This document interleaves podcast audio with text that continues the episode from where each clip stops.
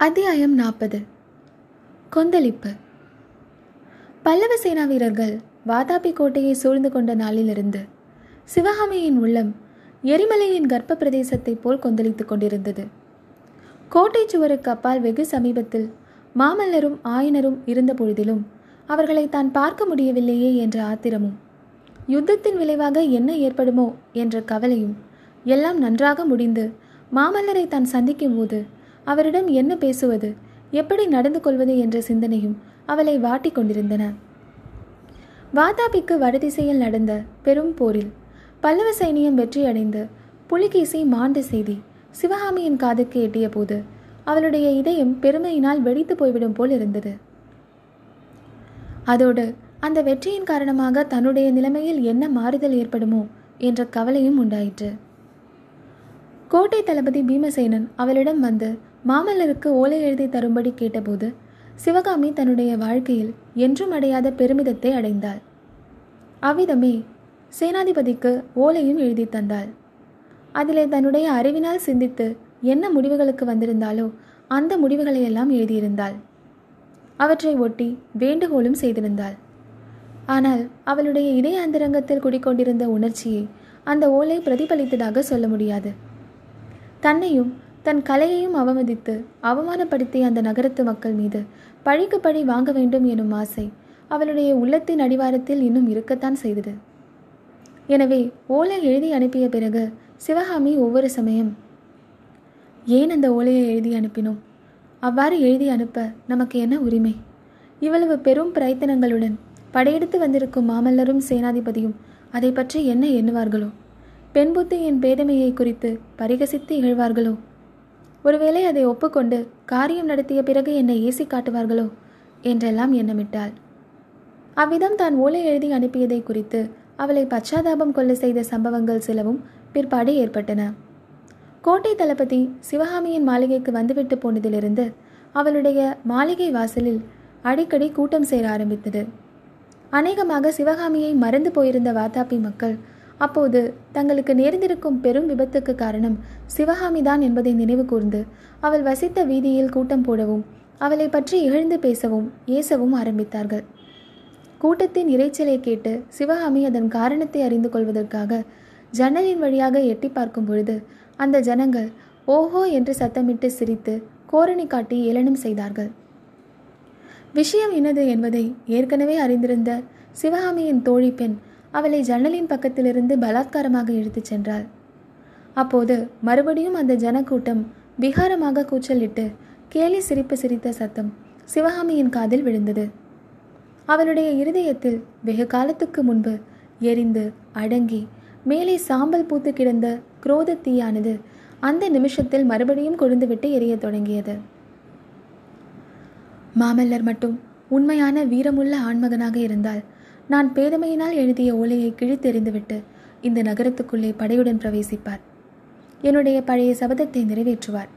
இந்த நகரத்தை நரகமாக்கி நாகரிகம் சிறிதுமே இல்லாத மிருகப்பிராயமான இந்த மக்கள் ஓலமிட்டு அலறி ஓடும்படி செய்வார். அந்த காட்சியை பார்த்தால்தான் என் உள்ளம் குளிரும் என்று எண்ணிக்கொண்டாள். அந்த காட்சியை தன் மானசீக திருஷ்டியில் பார்த்து மகிழவும் தொடங்கினாள். நேரமாக ஆக தெருவில் கூட்டமும் கூச்சலும் அதிகமாகிக் கொண்டு வந்தன. கூட்டத்திலே இருந்த சில உற்சாக புருஷர்கள் வீட்டின் கூரை மீதும் வாசல் கதவின் மீதும் கல்லை விட்டு எறிந்தார்கள். கல் கதவின் மேல் விழுந்து பட்டார் சத்தம் உண்டாக்கிய போது கூட்டத்தில் கேலி சிரிப்பு பீரிட்டு எழுந்தது. அன்று மாலை திடீரென்று அந்த பெரும் கூட்டத்தில் ஒரு கணம் நிசப்தம் ஏற்பட்டது. அந்த நிசப்தத்தை கலைத்து கொண்டு பறை கொட்டும் சத்தம் கேட்டது. பறை சத்தம் நின்றதும் இடி முழக்கம் போன்ற ஒரு குரல். சக்கரவர்த்தி கோட்டைக்குள் வந்துவிட்டார். பல்லவர் படையை துவம்சம் செய்து வெற்றி கொடி நாட்டப் போகிறார். எல்லோரும் அவரவர் வீட்டுக்கு போங்கள். ஆயுதம் எடுக்க தெரிந்த ஆண் பிள்ளைகள் அனைவரும் அரண்மனை வாசலுக்கு வந்து சேருங்கள் என்று முழங்கிற்று.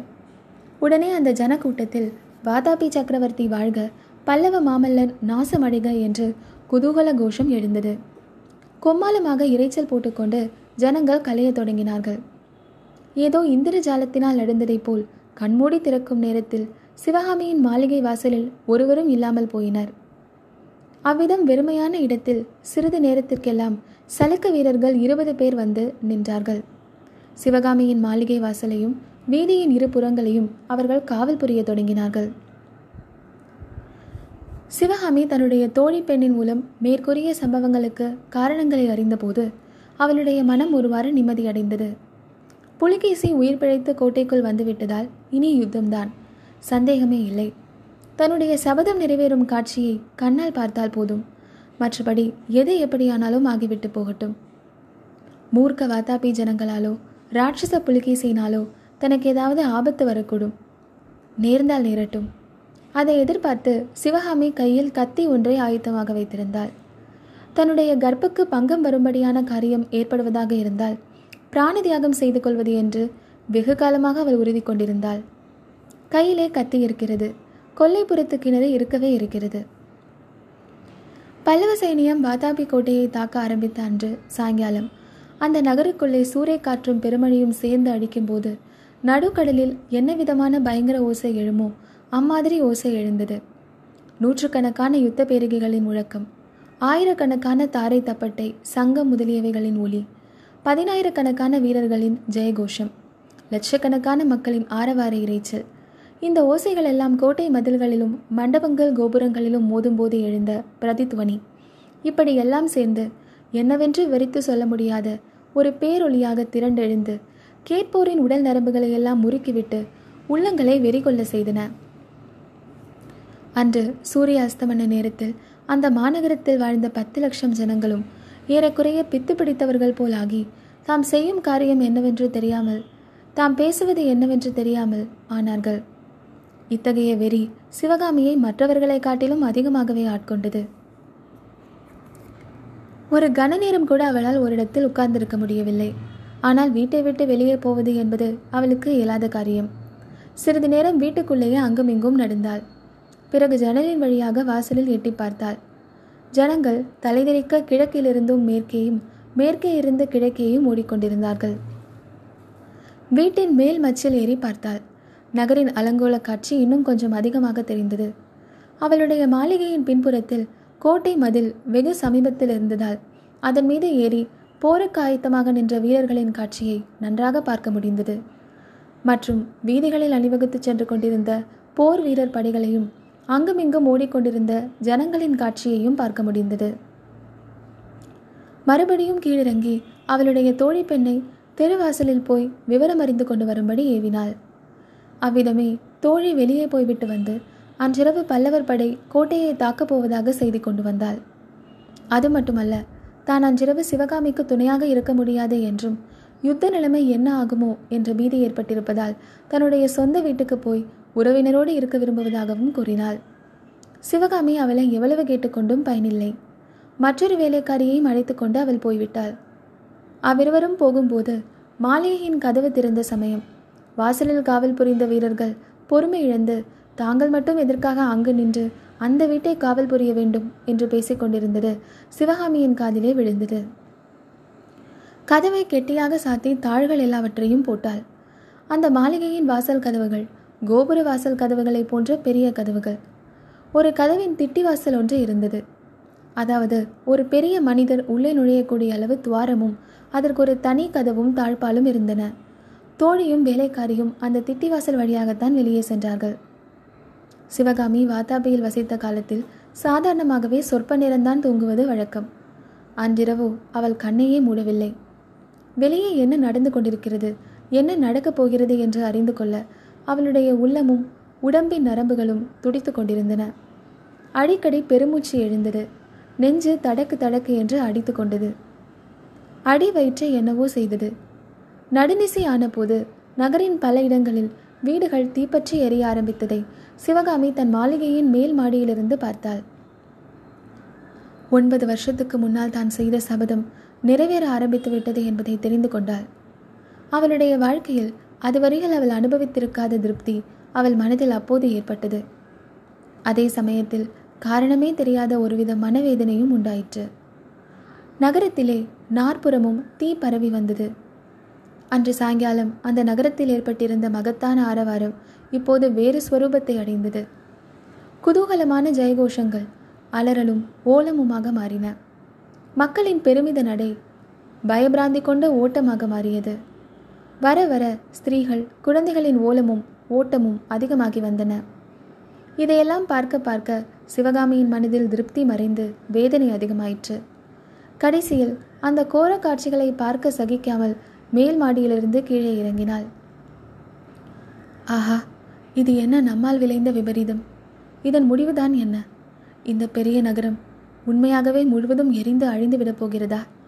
இதிலே வசிக்கும் இத்தனை லட்சக்கணக்கான மக்களும் பெண்களும் குழந்தைகளும் செத்து மடியப் போகிறார்களா? ஐயோ என்ன இது? என்னுடைய கதி என்ன ஆகப் போகிறது? என்று அவள் உள்ளத்தில் ஆயிரக்கணக்கான சிந்தனை அலைகள் கொந்தளித்து எழுந்து உடனே மறைந்தன. பிறகு மேல் மாடிக்கே போக மனமில்லாமல் வீட்டு கூடத்தில் அங்குமிங்கும் நடந்து கொண்டிருந்தாள். அலைந்து அலைந்து கால்கள் களைத்து வலி எடுத்து போயின. வெறும் தரையில் குப்புற படித்து கொண்டாள். அழுகை வந்து கண்ணீர் பெருக்கினால் தேவலை என்று தோன்றியது. ஆனால் அழுகையும் வரவில்லை. கண்ணீர் சுரக்கும் இடத்தில் ஏதோ அடைத்து கொண்டு கண்ணீர் வரவொட்டாமல் செய்துவிட்டது. பொழுது விடியும் சமயமும் ஆயிற்று. முற்றத்தில் உதய நேரத்துக்குரிய மங்களான வெளிச்சம் காணப்பட்டது. அச்சமயம் அந்த வீட்டு வாசலில் ஒரு பெரும் ஆரவாரம் கேட்டது. சட்டென்று சிவகாமியின் மனதில் ஒரு எண்ணம் உதித்தது. ஒருவேளை மாமல்லர் தான் வருகிறாரோ? தன் சபதத்தை நிறைவேற்றி தன்னை அழைத்து கொண்டு போவதற்காக வருகிறாரோ? அப்படியென்றால் ரொம்ப நல்லது. இந்த மாநகரத்தின் படுநாசத்தை இப்போதாவது தடுக்கலாம். அவர் காலில் விழுந்து பிரபு போதும் நிறுத்துங்கள் என்று கெஞ்சலாம். இப்படி எண்ணியவளாய் சிவகாமி பரபரவென்று எழுந்து ஓடினாள். கதவு அருகே சென்றதும் மனம் தயங்கிற்று. எல்லாவற்றுக்கும் திட்டிவாசல் கதவை மட்டும் திறந்து பார்க்கலாம் என்று திறந்தாள். அங்கே தோன்றிய காட்சி அவளை திகைத்து பீதியடைய செய்தது. மாமல்லரையோ பல்லவ வீரர்களையோ அங்கே காணவில்லை. கோபம் கொண்ட வாதாபி ஜனக்கூட்டம்தான் காணப்பட்டது. அந்த கூட்டத்தாரில் சிலர் வீட்டை காவல் புரிந்த சலுக்க வீரர்களுடன் ஏதோ வாதாடி கொண்டிருந்தார்கள். சிவகாமியின் முகம் திட்டிவாசலின் மூலம் தெரிந்ததும் அந்த ஜனக்கூட்டத்தில் பல நூறு சிறுத்தை புலிகளின் உருமல் சத்தம் போன்ற ரோமம் சிலிர்க்க செய்யும் சத்தம் உண்டாயிற்று. கூட்டத்திலே பலர் காவல் புரிந்த வீரர்களை தள்ளிக்கொண்டு வீட்டு வாசல் படியை நோக்கி பாய்ந்து வந்தார்கள். சிவகாமிக்கு நிலைமை ஒருவாறு புலப்பட்டது. சட்டென்று திட்டி வாசலை மூடினாள். அவசரத்தினாலும் பயத்தினாலும் அதை தாழிட மறந்து போனாள். உடனே அங்கிருந்த மாளிகையின் பின்கட்டை நோக்கி விரைந்து சென்றாள். திட்டமான யோசனையுடன் செல்லவில்லை. அந்த சமயம் அந்த மூர்க்கம் கொண்ட ஜனங்களிடமிருந்து தப்ப வேண்டும் என்று இயற்கையாக தோன்றிய எண்ணம் அவளுடைய கால்களுக்கு பலத்தை அளித்து வீட்டின் பின்கட்டை நோக்கி விரைந்து ஓடச் செய்தது. வீட்டு பின்கட்டின் வாசல் படியை தாண்டி தாழ்வாரத்தை அடைந்ததும் உதய நேரத்தின் மங்கிய வெளிச்சத்தில் அங்கு ஒரு உருவம். கபாலங்களையும் எலும்புகளையும் மலை மாலையாக பூண்ட கோரமான ஸ்திரீ உருவம் நிற்பதை சிவகாமி பார்த்தாள். அவளுடைய உடம்பில் இரத்த ஓட்டம் ஒரு நிமிஷம் நின்றுவிட்டது. தேகமாத்தி அந்தம் ரோமங்கள் குத்திட்டு நின்றன. சிவகாமியை பார்த்ததும் அந்த பெண் பேய் கலகலவென்று சிரித்தது. பிறகு அடி அழகி சிவகாமி கலைவாணி சிவகாமி மாமல்லனையும் நாகநந்தியையும் மோக வலைக்குள்ளாக்கிய நீலி உன் அழகெல்லாம் இப்போது என்ன செய்யும்? உன் கண் மயக்கும் முகமினுக்கும் உன்னை இப்போது காப்பாற்றுமா? என்று அந்த பெண் பேய் கேட்டுவிட்டு மறுபடியும் சிரித்தது. அடி சிவகாமி நானும் உன்னை போல் ஒரு சமயம் கண்டவர் மயங்கும் மோகினியாகத்தான் இருந்தேன். உன்னால் இந்த கதிக்கு ஆளானேன் அதற்கு பழிவாங்கும் சமயத்திற்காக இத்தனை காலம் காத்திருந்தேன் அடி என்று பல்லை கடித்துக்கொண்டு கூறிய வண்ணம் காபாலிகை தன் மடியில் செருகியிருந்த கத்தியை சட்டென்றே எடுத்து ஓங்கினாள். சிவகாமிக்கு அப்போது சிந்தனை செய்யும் சக்தியோ தப்பித்துக்கொள்ள யுக்தி செய்யும் சக்தியோ சிறிதும் இல்லை. அவள் உள்ளம் ஸ்தம்பித்து பிரமை கொண்டிருந்தது. இருந்தாலும் எத்தகைய ஆபத்திலிருந்தும் தன் உயிரை காப்பாற்றிக் கொள்வதற்கு முயற்சி செய்யும் இயற்கை சுபாவத்தை ஒவ்வொரு ஜீவனுக்கும் இறைவன் அளித்திருக்கிறான் அல்லவா? அந்த சுபாவம் சிவகாமியை ஒரு அடி பின்னால் நகர செய்தது. அந்த கணத்தில் காபாலிகைக்கு பின்புறத்தில் அவள் அறியாமல் ஒரு உருவம் திடீரென்று தோன்றியது. பின்கட்டின் வாசல்படி வழியாக நுழைந்த அந்த உருவம் காபாலிகையின் கத்தி பிடித்த கையை சட்டென்று கெட்டியாக பிடித்து கொண்டது. அந்த பிடியின் பலத்தினால் காவாலிகையின் கை விரல்கள் விரிந்து கத்தி தரையில் விழுந்தது. அளவில்லாத குரோதத்துடன் காபாலிகை திரும்பி பார்த்தாள். அடப்பாவி நல்ல சமயத்தில் வந்துவிட்டாயா? என்றாள். அப்படி அதிசயமாக திடீரென்று தோன்றி தன் உயிரை காத்த உருவத்தை சிவகாமியும் அப்போது உற்று பார்த்தாள். அந்த உருவம் வாதாபி சக்கரவர்த்தி புலிகேசிதான் என்று தெரிந்தபோது சிவகாமிக்கு உண்டான வியப்பும் திகைப்பும் எல்லையற்றவையாயின. ஆஹா சக்கரவர்த்தி செத்து போனதாக சொன்னார்களே. ஒருவேளை அவருடைய ஆவி வடிவமா? அல்லது அல்லது முன்னொரு சமயம் செய்ததைப் போல் ஒருவேளை பிக்ஷுதான் சக்கரவர்த்தி வேஷம் பூண்டு வந்திருக்கிறாரோ?